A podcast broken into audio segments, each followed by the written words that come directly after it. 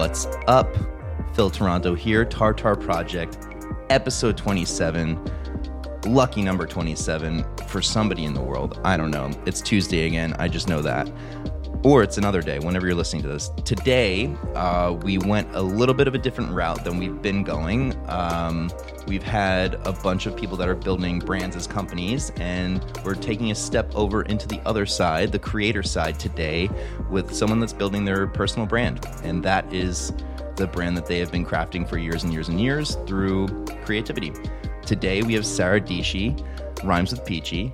I mean, her tagline is proper, so that's fantastic. We cover everything from how she got started, the bubble she grew up in Texas, and just tips on how to stay inspired when you're a creator because it's your job, it's your passion, so it does have a tendency to get a little overwhelming and stale, and how to kind of curb that and, and move past it.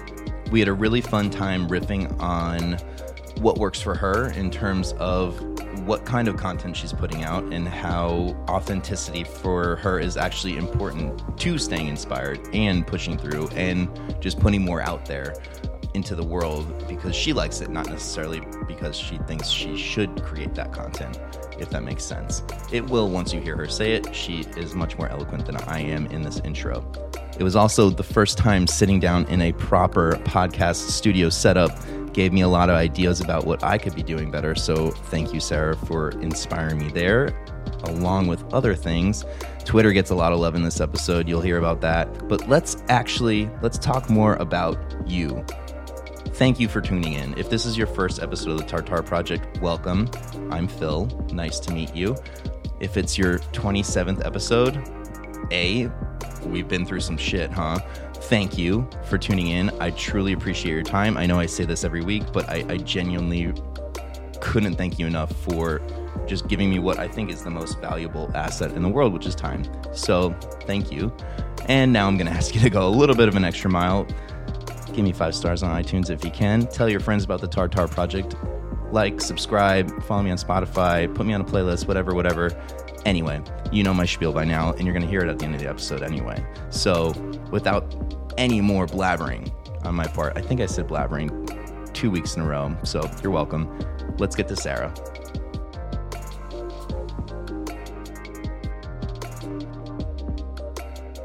What a world. So there's a good first five minutes of your podcast. Great. Are we recording? We're recording. Oh, amazing. Boom. We're in Cool. it. We're ready. There Wow. you go. Seth, this is going to be a really interesting one for you to edit. We've never just dove right in like that. Oh, hi, Seth. How Hey, are you? How are you doing, Seth? I know Seth.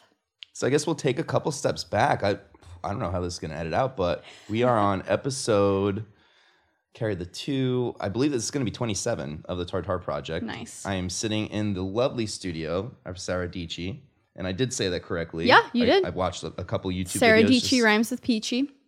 And there is a glowing, and this doesn't translate on audio as well. There's a glowing neon sign of a peach in the Mm-hmm. background. It's glorious. It's fantastic. Good for the ambiance.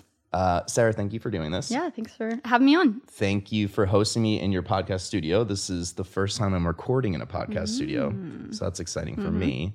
Um, for the audience, and you probably heard in the intro and everything, um, I wanted Sarah on. I don't normally have people that have built a personal brand on. I've had maybe two total, so you are lucky number three. It's an honor. So top three for sure.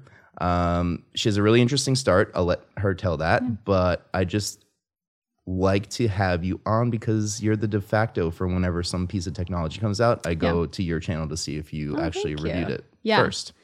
A lot of stuff already coming out.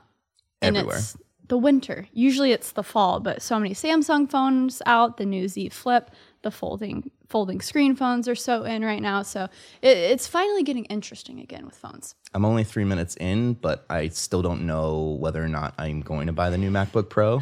Um, Ooh, I- but don't don't spoil it. Don't spoil it for me. I could sit here and talk about that for the whole podcast if you want. That's very telling. Yeah, yeah, Well, maybe I will. anyway, we're going to take even more steps back now. We're walking this full episode, Mm-hmm. but where did you grow up? I grew up in Dallas, Texas. So I'm a Southerner living here in New York City. So I've been in New York for four years. Um, and what drew me here was the way I grew up was very, it was a great little town outside of Dallas. Um, and it was a good bubble, you know, had the dad went to work, mom stayed at home.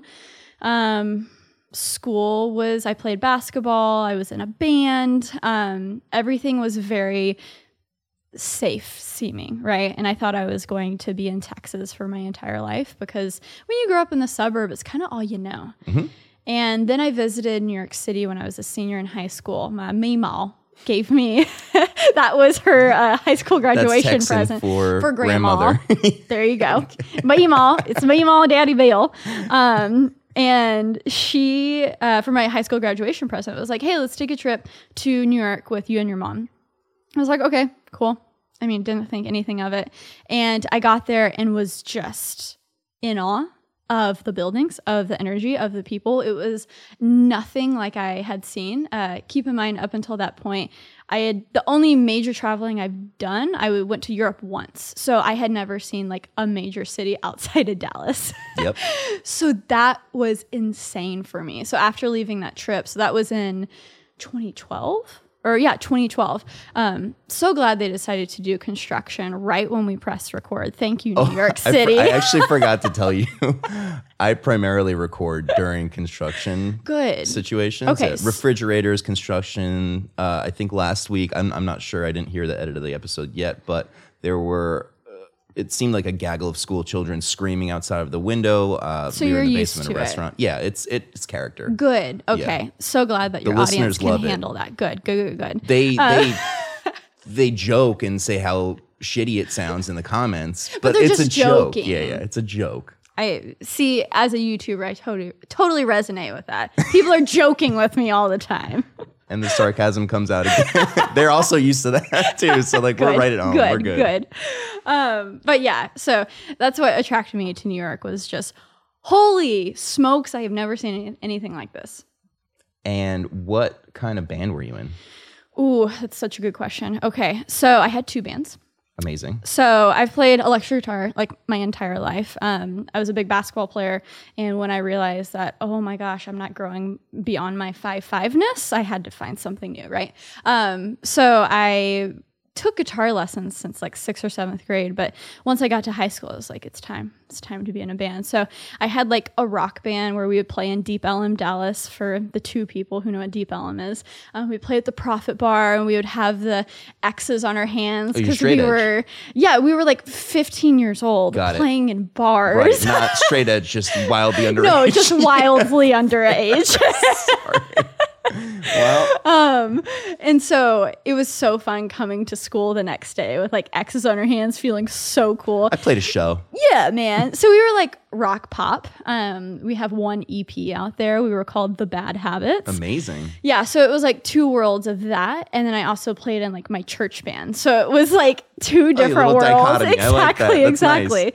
So on the we- you know it was like a mega church in Dallas, Texas, of like four thousand people a weekend. That's where you really Um, cut your teeth, though. Exactly. Yeah. But that was pretty crazy because at an early age, I learned how to just be like super chill in front of people. And, you know, I'd be the band leader where I'd be talking into people's in ear monitors of like, okay, guys, count into the next song. One, two, three, you know. So I, I think I learned a lot of my leadership skills at a young age there because when you're in that type of environment, they you know, they need pretty much all the help they can get. So if they see like a freaking 14 year old, 15 year old taking up some sort of responsibility, they're gonna be like, okay, do this. Okay, do that. It's exhausting, gets you a little burnt out, I get it. but it it formed me to who I am today. Just got you on the, the creativity path. yeah, exactly, exactly. So that. that helped a lot. So I was very busy in high school. That sounds like it was it. a little Yeah. chaotic, but um, I, I'm grateful I was focused on like creative pursuits starting at a young age because um, it really gave me a head start. Of course. Yeah, Of course. yeah.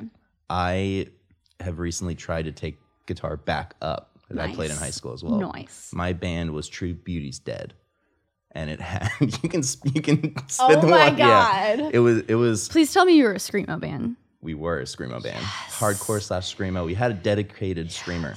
I love it. Yeah. Like uh, one of my favorite bands was like Underoath, Oh. and they had they had the dedicated screamer and the singer Aaron and it was Gillespie. also Christian Yeah, rock. yeah. You had everything. Exactly. I was like, Mom, I- I should be allowed to listen It's to okay. this. It sounds really brutal, but trust me, it's beautiful. exactly. It's beautiful.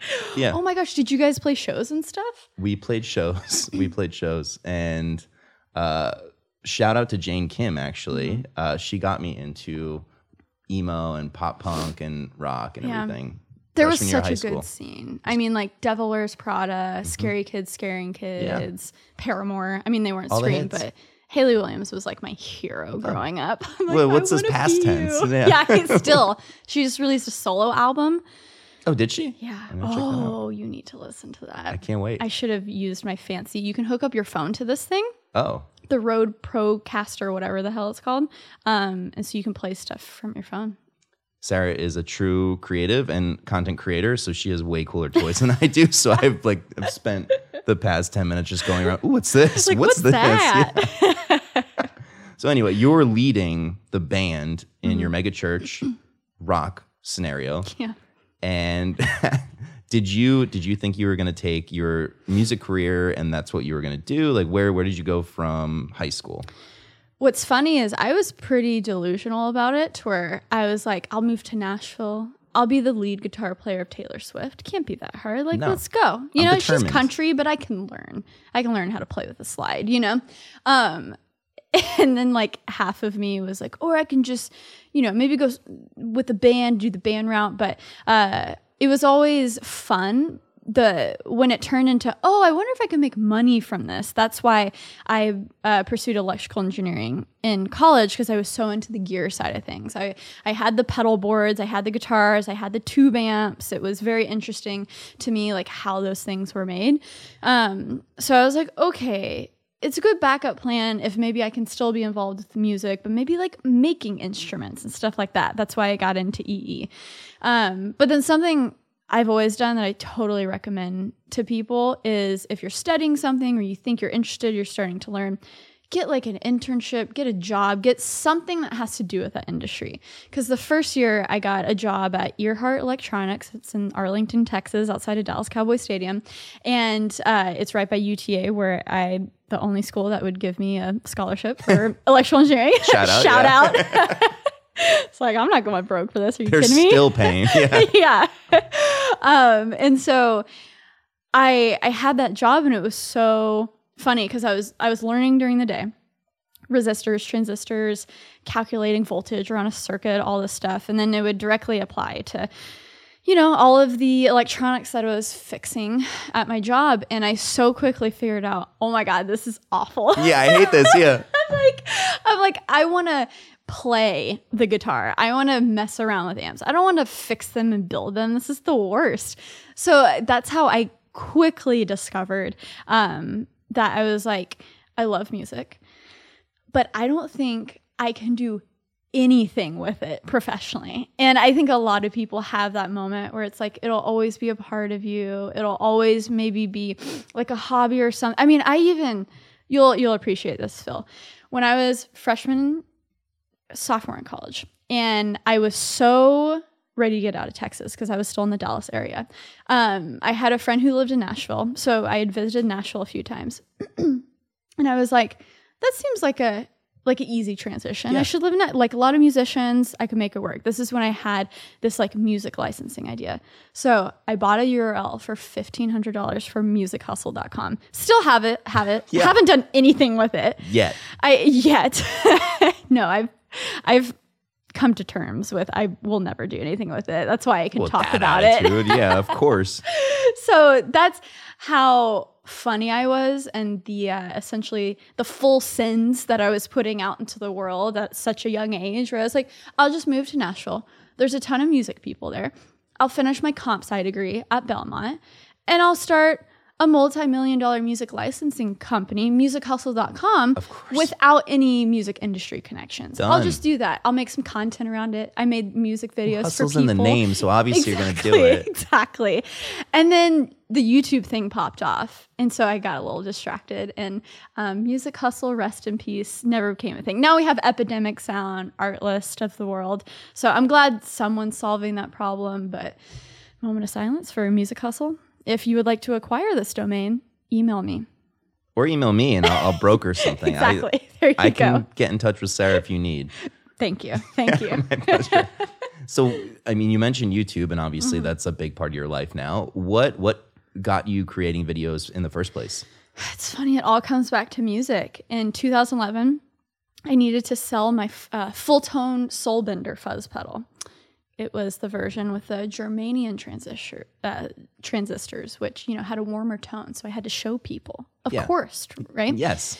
So um, Nuances. exactly, it's all all about that. So the gearpage.net was where I frequented every day, selling and buying guitar gear, seeing what was you know people the 1966 Fender Bandmaster that was like the best amp all of a sudden. So of course I bought that used on the thing and I flipped it later for like 300 more dollars. Fantastic.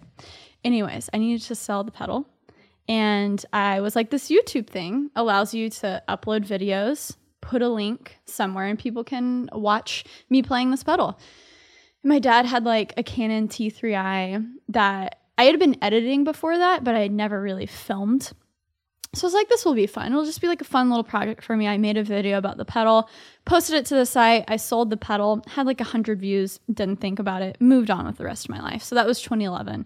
And like 2012, I went back to the video and it had like 10,000 views. I was like, what is going on? This is what? I didn't even I didn't even know I made this public. I thought it was like unlisted and I put the link there.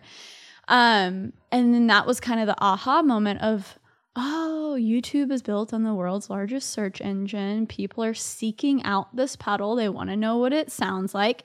Interesting. So for the next few years, from 2011 to 2015, um, it really became my dump for just things I was interested in. And literally, I was like, oh, I went to. Uh, it's so funny. I always judged Taylor Swift so much. I thought she was like, I, I just never enjoyed her music. And then she put out the Red album, and I was like, oh, That changed everything for you. interesting. And she came to the Dallas Cowboy Stadium, so I went to the concert there, and I just filmed it on my phone, and that got like fifty thousand views, and I got I got like uh, two hundred subscribers from that. So my it was such an interesting first four years on the platform because I would post the most random things. Uh, it would be like a camera review a Taylor Swift concert, me playing guitar, me filming my friend doing something weird. And I just slowly built up this weird audience of like, okay, 500 subscribers. And then once I got to there, I was like, okay, this video thing is obviously thing. I've been editing for over five years. Let's actually challenge myself. I made a docu series called Creative Spaces TV because um, I was so obsessed with MTV Cribs. I was just like, I want that Who for wasn't? who wasn't right. Yeah. I'm like, Yang Yang twins still to this day. yeah, dude. And you know what was so frustrating about that is I've I've said this before, but I hated that they showed you what was in like 50 cents refrigerator. Now that makes sense. I now know that, you know, he owns a chunk of vitamin water. So of course he's gonna show off Oddly this, enough, yeah. obviously. Yeah. But I'm like, I want to see his recording studio. I could care less about his refrigerator. So that was kind of the attitude I brought into that docu series, and that was 2014 when sharing creative process wasn't that cool. Um, so that kind of got my start in more elevated content, I would say. Um, but that was just such a fun passion project for me where everything I made on my YouTube channel up until 2016, up until, you know, me accumulating 3,500 subscribers in the span of, how, you know, five years, um, was kind of just like one video that was super random, but hey, it was fulfilling to me. And then one video that would maybe reach beyond my audience. Hey guys, I'm unboxing the Canon 70D. Let's do a camera test. Let's go out in my world and show it off. So, um, so yeah, that it was a weird start, but I think a lot of people who are successful in it now very rarely are like, I want to do that for a living, and then they start. We kind of there, you know, there's serendipity, there's luck involved Totally. of me being obsessed with making videos, and then the timing with YouTube was just beautiful. Yeah, you it just worked out. it just worked out. And correct me if I'm Mm-hmm. wrong, but it does sound like you took almost a different approach to this new part of your life where you were very passionate about it, very committed to it, but you didn't do that like switch on, like all in. Right. You kind of like let it be fun, see how it Yeah, evolved. And definitely. do you feel like that kind of contributed to the the growth and and Mm-hmm. what got you to actually get in the habit and not kind of just not implode, but just Mm-hmm. Yeah. walk away, be like, ah, maybe this isn't it.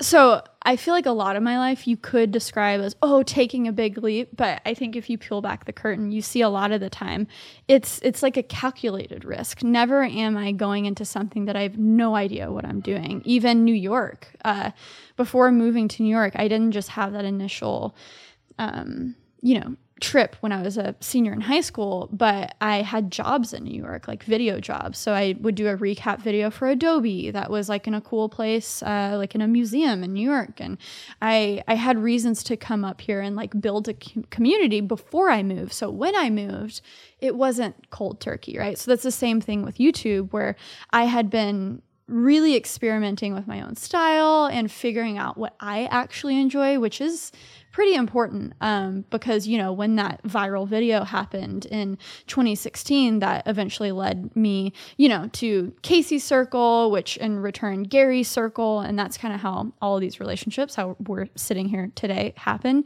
Before that there was many years of building up to that right? Um, and I think that's what's so important is you hear these stories. Oh, I dropped out and blah blah blah blah.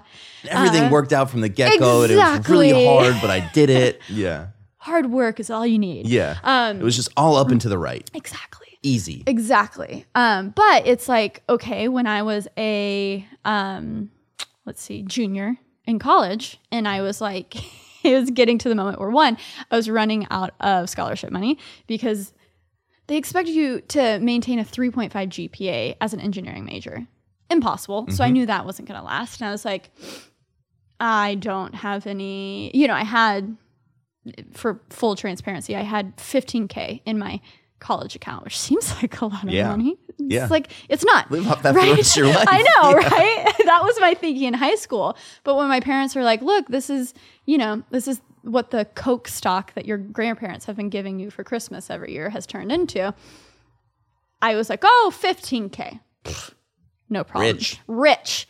And I knew, okay, I need to, I really tried hard in school, got a good ACT score, graduated top 10%. So I had that scholarship. But it's crazy how that, you know, even if you have a scholarship, you have to buy books, you have to buy all these things. So I found myself junior year of college being like, oh, I'm out of money.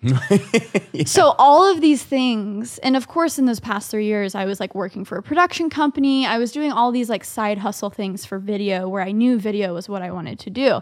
But I'm telling you, I would do the most like I knew Adobe had a conference, um, Adobe Max, where they would give student pricing. So it was only 300 bucks, and I knew they were giving out um, a huge. They don't do this anymore, but every year they would give out a huge piece of tech. So the year before was literally a Microsoft Surface computer. So it was like. Okay Wow. tickets $300 for college i have someone i can stay with in la the the gift that they give well probably i could flip it on ebay and i can probably just pay for my plane ticket right and that i was always trying to like go to conferences meet people um and turns out so I, I go to the conference meet a lot of amazing people they give out literally a fujifilm xt2 $800 camera, put it on eBay, sell it for $800 the next day. Actually made money by going to that conference. Um, No big deal. yeah. And then that is where I discovered about the Adobe Creative Residency. So, so much serendipity comes into play when you just put yourself out there. You put yourself in those situations. And that's where uh, I went to, and I was a video creator in a session about book publishing.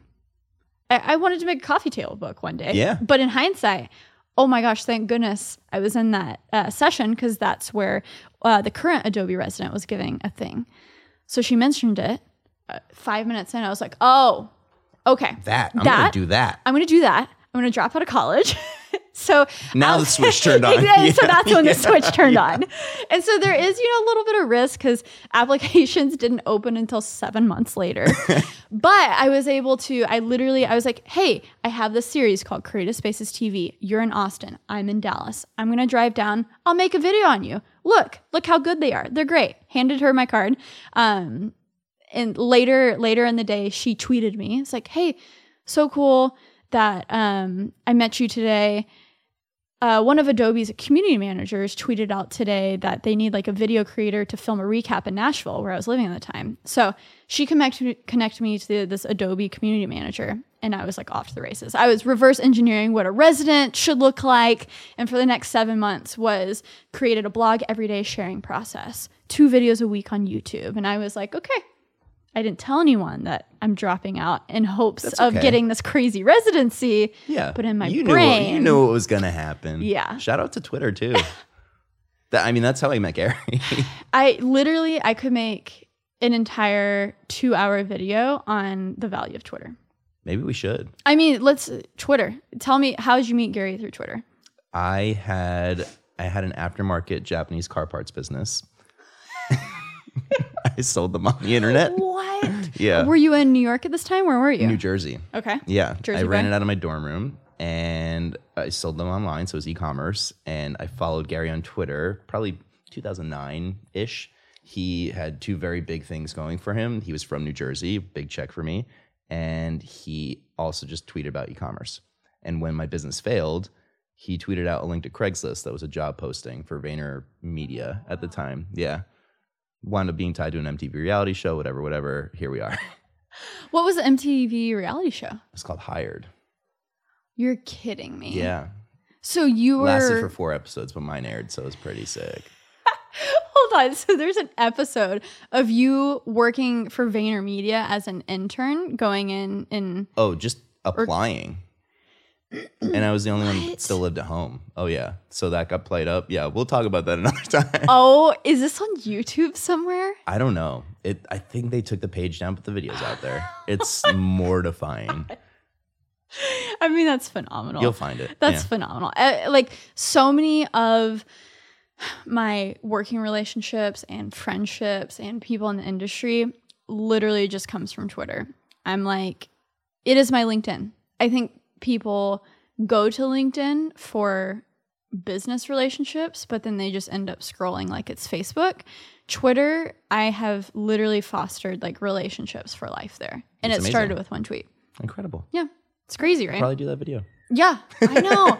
I, I want to make like a tree where it's like, this was Sarah in 2011. Let's start. Let's do that. I met this person on Twitter, this person on Twitter. That would be interesting. Done. Done. Earmark that. Earmarked. So jumping back after our, our love back. affair with Twitter, um, you got. I mean, th- is the spoiler that you got the residency? Yeah. Okay. Spoiler alert. Seven months later, later, I got the residency, and it was, it was, you know, one of those things where, again, just things really. It's like the serendipity of life. When first of all, I was lucky enough to like be born in the bubble in Texas and have parents that supported me, and even I mean, when I dropped out of college, I think parents are allowed to be a little nervous, right? I understand It's- that. Yeah, totally. they were but once i was like hey look i have this production job and it's like even if i'm not making youtube i'll be fine i can pay my $600 rent in nashville okay i wasn't living in new york yeah. we're good we're fine um, but right when i was doing the final interviews for the adobe residency is when i made a super viral video where it took me from 4000 subscribers to 100000 in um, span of a month Wow. and so it's so funny because during that final interview, I'd already done multiple phone interviews with Adobe.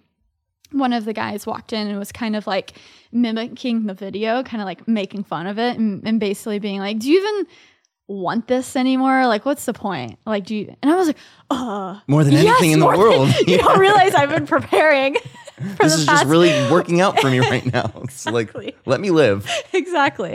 I'm like, you don't realize this would be the perfect opportunity of having an audience, having funding. I can figure this out. Um, so yeah, spoiler, got the residency. That's Five what years to an overnight success. exactly. Yeah. Um, that's what got me to New York because I automatically had this job, like reoccurring revenue every month. I didn't know what it was like to have paychecks every two weeks. That Yeah. was new for me. Yeah, that's nice. Um, yeah. So I thought I was on the top of the world, and then I came to New York with my with my you know new sparkly salary, and then I realized, oh, okay, is a different ballgame. it's a little more expensive It's- here. Yeah. this is this is a little different. So my first apartment is where I got broken into when Ooh. I was literally there in the so-called kitchen. That's I terrifying. was on the phone with my mom, and literally a dude with a big piece of wood was broke the first layer of glass um, through my fire escape window. So that was fun. I had Probably mice. the worst person to be on the phone with in that scenario. Literally, all she heard heard was like, "Oh shit! Oh my god!" I hung up, and then she just didn't. yeah. She didn't know for like two hours because I Oh called my the gosh. cops. Right. and- Yeah. And you're dealing with, oh man. yeah. And then I had mice. Yeah. I But had then, mice. hey, after that year was when I ate sweet corn salad every single day because I could afford it. I mean that that's So that, that was, was the big the- goal. I that don't know if was we the were recording when ultimate- we were yeah. talking about that, but that was the ultimate success story. It was like, I'm going to get off of my PB and J and oatmeal diet, and I'm going to eat me a $13 salad every day. So I've arrived. Really, I peaked, yeah. and it's just all downhill from This is, now. this is a in memoriam episode where you're looking back on your career. She she's hanging up the cameras like she's done. No more content. exactly. so during the residency, when and you you mentioned it before, when did like the real big break come? Yeah. Like and Yeah. what what led to that and Yeah. who's Casey? Yeah, who's Casey? Yeah. Um, yeah, so Casey Neistat was a vlogger at the time that had just hit uh, 1 million subscribers. So I had, it's so funny because I actually discovered Gary on that first video that he was in on Casey's channel when he first started vlogging, and everyone hated him in that video. But that was such a fun thing for me because I'm like, well, who is this like loud dude with, you know, 90,000 subscribers on YouTube? he was the first person that ever gave me the validation that I could drop out of college. So that Casey vlog that he was in, and they were arguing about college, and Casey was kind of for it because he didn't have it. And Gary was literally like, You're joking, right? Like, you know, you don't have to go to college. And when he said that, I felt like he was talking straight, Yeah, looking right straight the to eye. me. And that's when I really got the validation of like, I had never thought that I didn't have to finish college. Right. I was like, It's just what you do. yeah. And I was like, oh, this is interesting. And that was probably late 2015. So it wasn't that long ago, but still my mindset was like, you just have to. Like, it doesn't matter if you have to go into debt after the scholarship. failed. Like I'm Yeah. gonna come back Yeah. to this. Yeah. Yeah. Don't worry. Yeah. This is temporary. Yeah. So that was super fun for me. For that was my first, uh, you know, sighting of Gary too, because so many people thought he was like, like too high energy. But that's exactly what I needed to hear. Like literally that energy, exactly what he said. And I was like, oh my gosh, I'm gonna drop out. And so fast forward, you know, a few months later, I made a viral video about Casey Neistat about his like vlogging style and stuff. And that's when I went from 4,000 subscribers to a hundred thousand at that time. Um, now I'm like 573, I think. Um, and that, Five yeah, seventy four. It, oh, thank you. Thank you so much. Um, and that's when I was kind of off to the races. And uh, Gary was the first person I emailed where I knew they were homies. And um, I was still living in Nashville at the time. I just said I lived in New York. Yeah. yeah. Right. I, I knew I knew I was going to move to New Yeah. York. I'll figure it out, right? Yeah. Um, and I emailed him with a really good email subject, and I was like, "Girl from viral Casey Neistat video," and I was like, "Yo, I want to be on your show.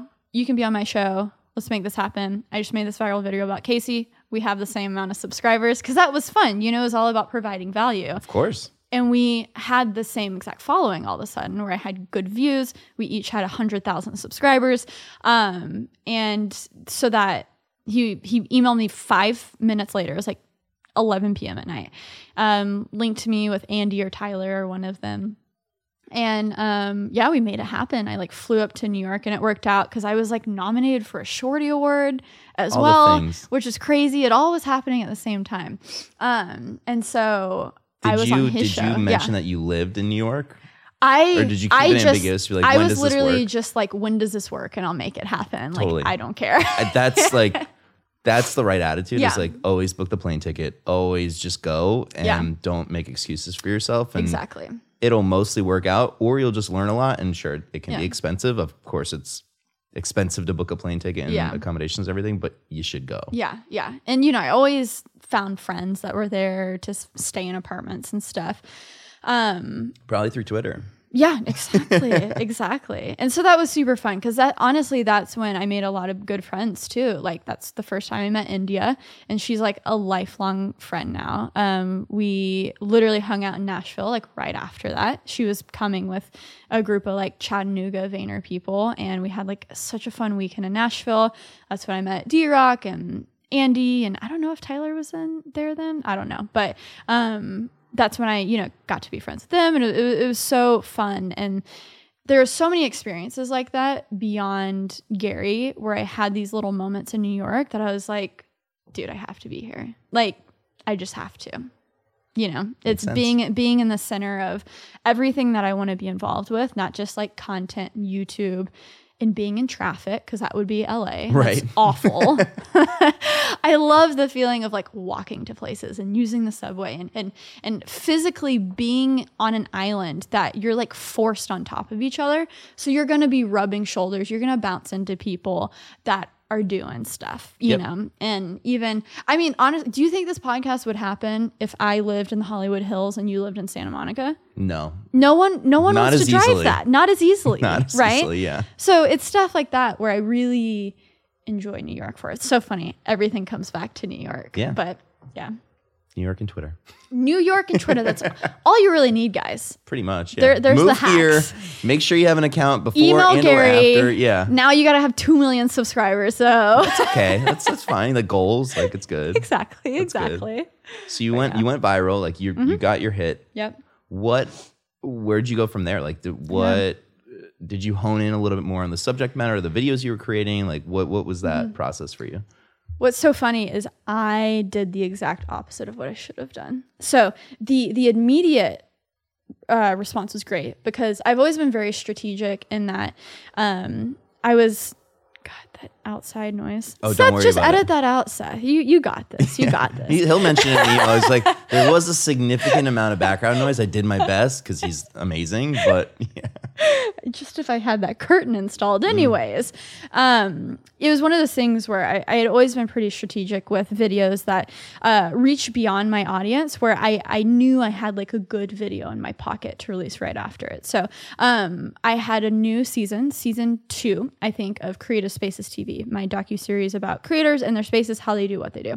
So I was like, okay, I can't. This Casey audience seems pretty stoked. I mean, hello, it's the first year he's vlogging. You know, I had been watching him before that, but he had found this new audience of like a million people who want to see his everyday. Crazy. He has all these quirks. I'm like, if I exploit that, and I I'm a fan, so it'll be a nice video. But if I make a parody of that and I do a big call to action at the end, the end was like, everyone tweet with the hashtag this, make sure he sees it.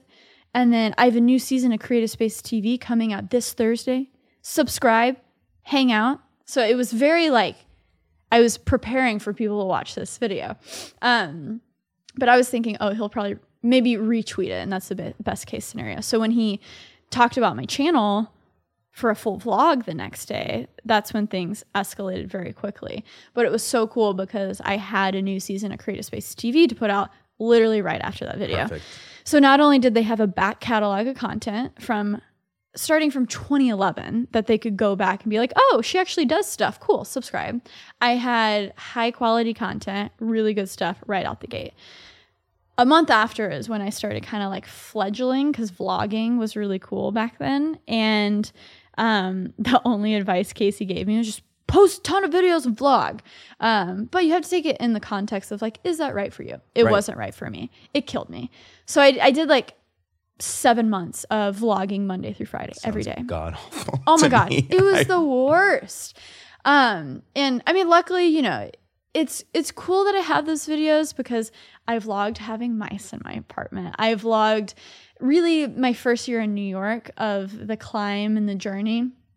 They're so cringe. And then I was like trying to film another season of Creative Space TV and very so after those 6 to 9 months I had to have a moment. Sarah, what do you actually enjoy making? What got you here? Because it wasn't vlogging. Right. It was you pursuing your tech and creativity interest and just following that rabbit trail, making videos you're stoked on, talking about tech through the lens of other creators. That's what got you here.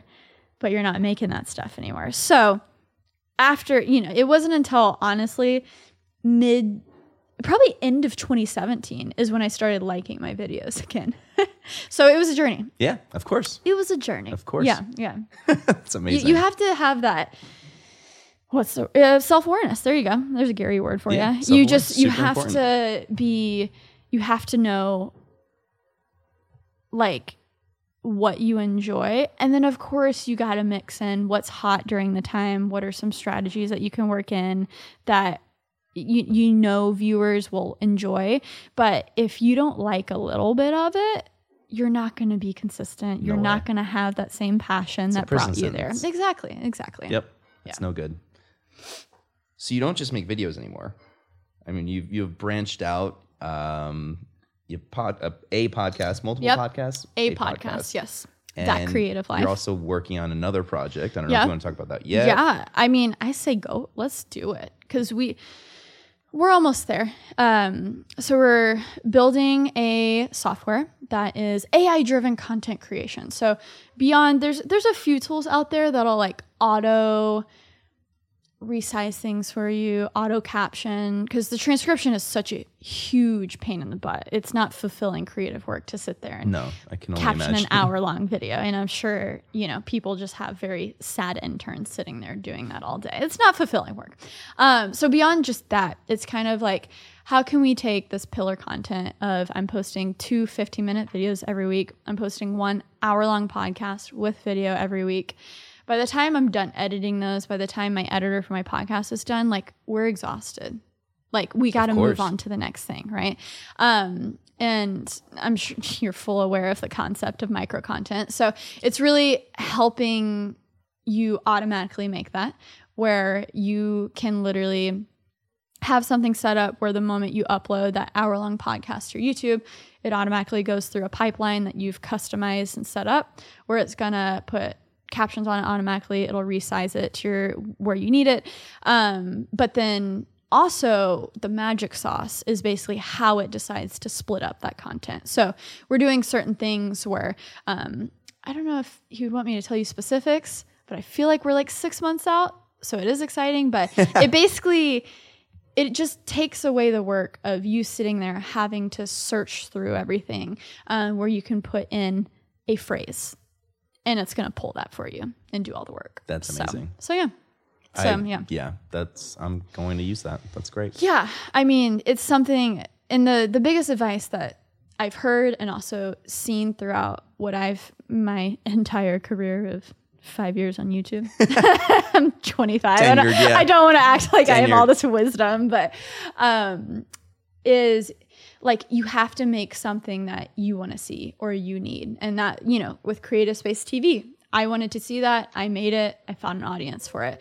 And so, oh, windows in the background making the noise. Um, so it's so True funny. content creator. you, can, you can tell I'm not as romantic around. I guess I, I'm more of the Gary school where it's just like, oh, there's literally someone dying in the background. No, it's Right, fine. right, it's, it's fine. fine. It's fine. um it's just so funny because it's been so perfect the audio in here and then literally people have posted up in the alleyway doing something i have no idea what they're doing um but anyways yeah it's so big creating something making something that you need someone else is going to have that need right? So it started with me as an individual creator of like I don't have time to make micro. Gary's screaming at me, make 100 pieces of content a day. I can't do that. Yeah. I'm tired. I got to move on with the next video. I'm a human being. yeah, exactly. So if I can just like plug into something that's going to be 20 $50 a month, are you kidding me? And it's going to do all the work for me? Yes, please.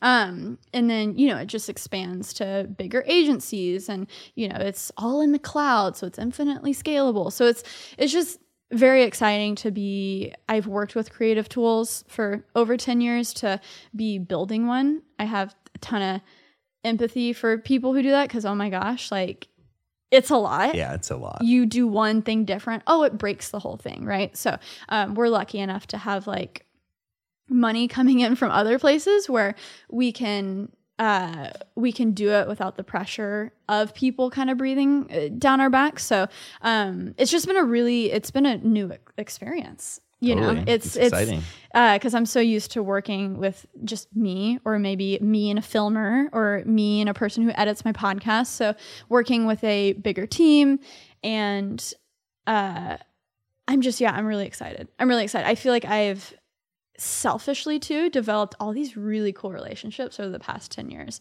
um But, and now, And- like, it's going to come in handy. Yeah, Because you can and- add value on that side and it's exactly just going to work out. exactly and now that i'll have something that'll even provide more value to people i just think is like super exciting And, definitely scratching an itch. I mean, shout out to Babin. I watched this video as yes, research. yeah You did mention that you want to build an actual company. yeah that's music hustle that's, have, that's like, what tons- music yeah. hustle should have been So but don't, yeah. don't call it switchboard. Call it like Exactly. Exactly. Let's use it. Maybe it redirects the switchboard just as a fun There thing. you go. Oh, that's brilliant. There you go. So it kind of is. It it does um, fulfill that initial want to be a part of a bigger thing. To because I think when you're so used to building things, there there always is that. Hmm, I wonder if I built this, what it would turn into.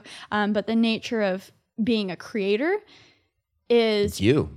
it's you, right? And so, um, and that's what makes it actually so amazing. Um, but then there sometimes feel feels like there's something more out there. So It's exciting. yeah, so yeah.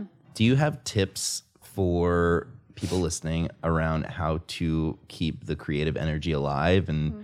either stay inspired or spark inspiration when you maybe don't feel like it? Because you do have to be on a relatively set schedule if you are Right. going to commit to doing this as a vocation.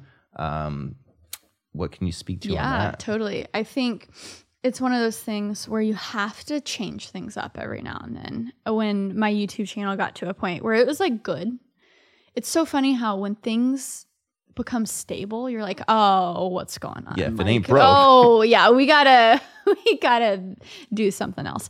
Um, so once my YouTube channel got to like this point where it was good, I was kind of like, well, I need, I kind of need something else. And then I, I remembered how I started with like Creative Space TV. I wasn't even in those videos. It was 100% me behind the camera, filming, editing, telling the story, interviewing, and I really missed that. I it became so as YouTube is, it becomes about you, right?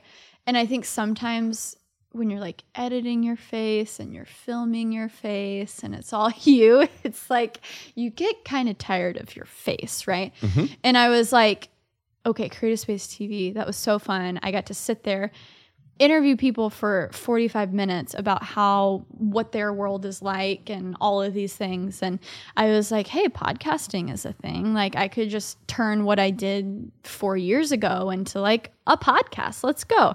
Um, and so that that's what turned into that creative life. And mind you, it was um, just now in the next two weeks am I getting my first sponsor. Hell yeah. But over 80 episodes, it was just like my passion project. It was just super fun connecting with people.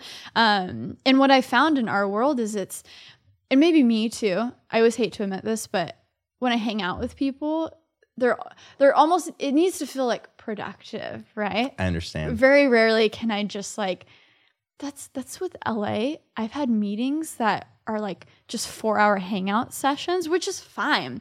But when you have to drive back two hours to where you came from, Yeah. it's like, oh. So podcasting is such a fun, productive way for both people. But then you get to just sit there and catch up. Like that's why I was so excited for you because it's like Phil, I, I kind of know what he's doing, but I really don't. So Yeah. this, this would be What fun would to you just say like you'd do? Yeah.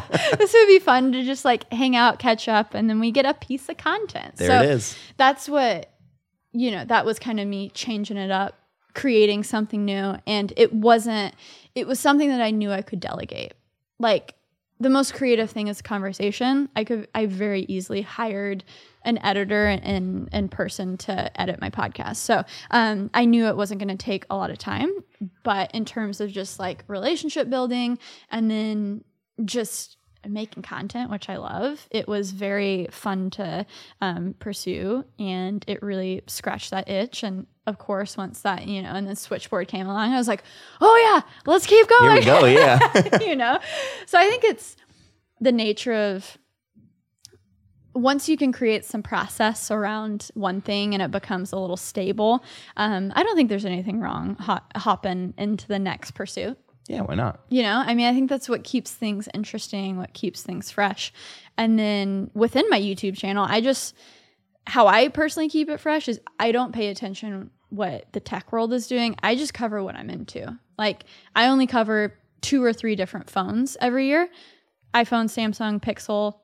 Like, I'm good. I don't need to cover the Right. other 20 phones that are out there. Everyone else is doing a great job. Um, so, year to year, I mean, if you look at my YouTube channel the past year, I've been really into laptops. And I can talk to a wall about laptops for hours. So that makes it fun. Next year, I don't know what I'm going to be into. Yeah, I might change fine. it up even more. Yeah, yeah, Who knows? exactly. yeah. So that's that's what helps keep it fun for me. I love that. Yeah. Last thing before I let you go. Yes. Do you have a life Okay. motto So quickly. or mantra that you Mm. apply? Life motto or mantra. So I've mentioned the one for me, one for you uh, a few times, which is just in terms of content or your life, you're always going to have to do something you don't want to do. Like, I'm going to have to create that new Samsung phone video because they're giving me early access. People want to, okay, I'm going to have, let's do that. It's not going to be torture, but maybe it's not something I'm super stoked about. And then I just balance that out with something that I'm really passionate about. I'm like, I don't care if you're not interested in this laptop or you're not interested in my podcast. I'm going to talk am. about I am. so there you go. So I think that's that's been like something that I've lived by. Um but I feel like what are some more traditional? I feel like Oh, it doesn't have to be traditional. yeah. That sounds super boring. I know, right? I feel like I have lived my maybe I could come up with a Mine's don't take life too seriously. You'll Oh, never get out alive. Oh, that's great. It's from Van Wilder. Oh, I like. Can you say that again? I talked over you. You're fine. I, I want to. I think they need to hear it. don't take life too seriously. You'll never get out alive. Oh gosh, that's so good. I mean, that's drop. that's perfect right there. I think that's fantastic because I grew up in a household where I had the dichotomy of like, I feel like a lot of people can relate to this, where like the dad is always kind of the grumpy one. I love my dad. He, he Of course. Our relationship is great now. He's like he watches my videos. He's super passionate about stuff. He always texts me about like cryptocurrency and stuff. We have a great re- Does relationship he send you like now. feedback and everything? Um, my mom fe- does. She's great. Oh, really? That's yeah, pa- amazing. my most passionate listener. Oh my! Does she? Shout out, Mom. She's probably gonna text you about this. Like, listen, that construction it was just a little much. but in order to balance the grump, grumpiness of father growing up, I had my mom who was stay at home mom and just like so goofy, like so so goofy, and so whenever life seems like it's crumbling down, I have those relationships in my life, and that's now with my fiance, John. It's weird. That's the first time I think I've said fiance. Whoa, you heard it here Um, first. I know. wow. Um, with him, it's just like even though we he's a YouTuber as well, and like our lives can get a little like, oh, my views are down. Like, let's complain about it. In spite of all that, like it's always just so light and goofy, and like there's always laughter. And like, what is the point of life if you don't have laughter? I agree. You know? That's a good life motto. That's a, uh, trademarked. Sarah Dietschy said it here first. Someone I'm sure has said it. Nah, probably not. It's just, What's it's life yours. about? All right, selling merch. Link in bio, guys. That's a great segue. Where, where can people find you that I'm going to link to in the bio? Perfect. Yes. Yeah. So you can Google Sarah Dietschy, um, but you know I'm on YouTube, Instagram, Twitter, all the things. Come say what's up. Twitter is where I actually talk to people. If you want to say what's up, um, start a convo there. But yeah, I mean, my podcast, That Creative Life, is wherever you listen to podcasts. Um, Gary was my first guest. Amazing. a couple years Good ago. start. Um, yes, he was very funny in that he's like, Man, it's gonna suck when your first guest was the all-time best guest. Good luck. so he set it up great. We're now over 80 episodes in, um, and a lot of people from the YouTube space, Peter McKinnon, Linus Tech Tips, um, Elle Mills, to the business world. So I feel like I feel like Phil is gonna have to come on eventually, and we can jam out about yeah. I feel like it'd be really interesting to sit down with you and maybe my co-founder Adam, and yeah, we could just shoot the shit about everything. Sounds great. This was fun. thank you for doing this. Yeah, this is a blast. Dope. Have fun editing this. And see. that was fun. That was a fun episode. Probably a different format. I'm actually recording this before I hear the edit. So that's that's a nice little caveat. I'm doing all kinds of things differently with this one on the Tartar Project, episode 27. We got weird. Sarah, thank you for taking the time. I truly appreciate you. I truly appreciate you, the listener, for giving me your time as well. Thank you, thank you, thank you. Seth, thank you for getting a little creative with this edit. I'm going to be back next Tuesday. I'm pretty sure. Uh, I'm kind of including this as a hedge just in case there isn't an episode. There is a slight chance I'm going to do my best to make sure there is an episode. Uh, just might be some scheduling issues, but we'll see about that. Tune in. Hopefully, it's a nice positive surprise where there is one. And with that cliffhanger hanging in the air, now I'm going to ask you to give me five stars on iTunes. Follow me on Spotify toss a link out there. Tweet a link out there. We were very, very pro Twitter this episode. We're pro Twitter overall, obviously. Tweet about the Tartar Project if you're feeling squirrely. I don't know. Whatever you do, I really appreciate anything, everything. Just the fact that you're listening is incredible, and I, I am going to be a broken record about that until the 270,000th episode of the Tartar Project. So thank you. And I'll talk to you next week, I hope.